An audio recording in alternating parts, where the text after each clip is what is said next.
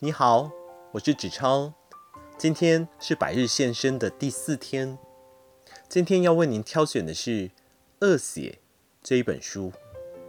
这本书是美国 Theranos 公司从身价上千亿到迅速跌落神坛的故事。首先，我们从李克太太为这本书所写的推荐序为您转述起，让人放不下书的警示神话。拜读这本书时，勾起我阵阵的回忆。二零一五年，我带着两箱行李到矽谷创业。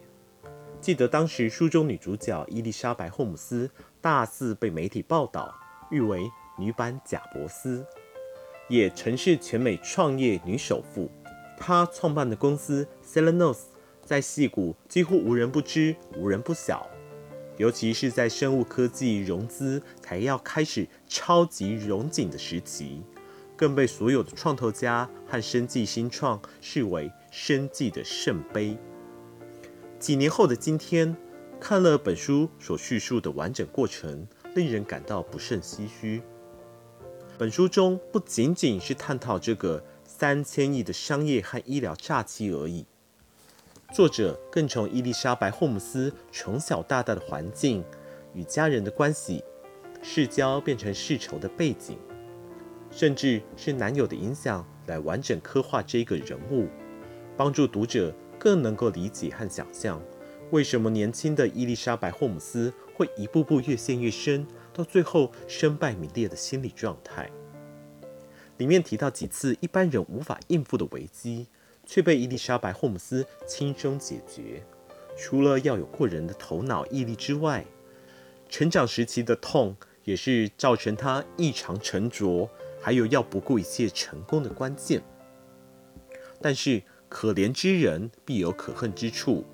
伊丽莎白·霍姆斯的愿景，用一滴血让病人在家就可以检测几百种项目，简直就是神话。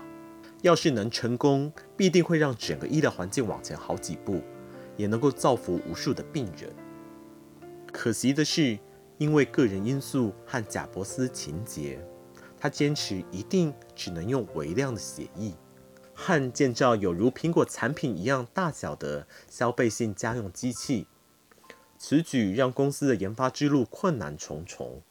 这些非理性的限制，现今技术几乎无法达成。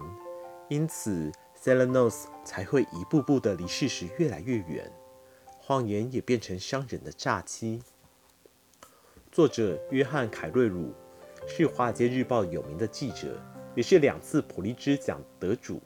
这一次，他花了三年半的时间收集资料，并且和上百位 Selenos 相关人士访谈。历经被超有钱的 Selenos 施压，美国王牌大律师的威胁。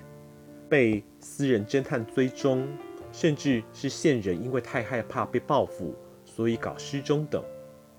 因为他要调查的对象伊丽莎白·霍姆斯，可是个握有强力政商资源和金援的超级对手，有把他当孙女疼爱的前国务卿老人、四星将军加持，还有王牌明星律师的护航。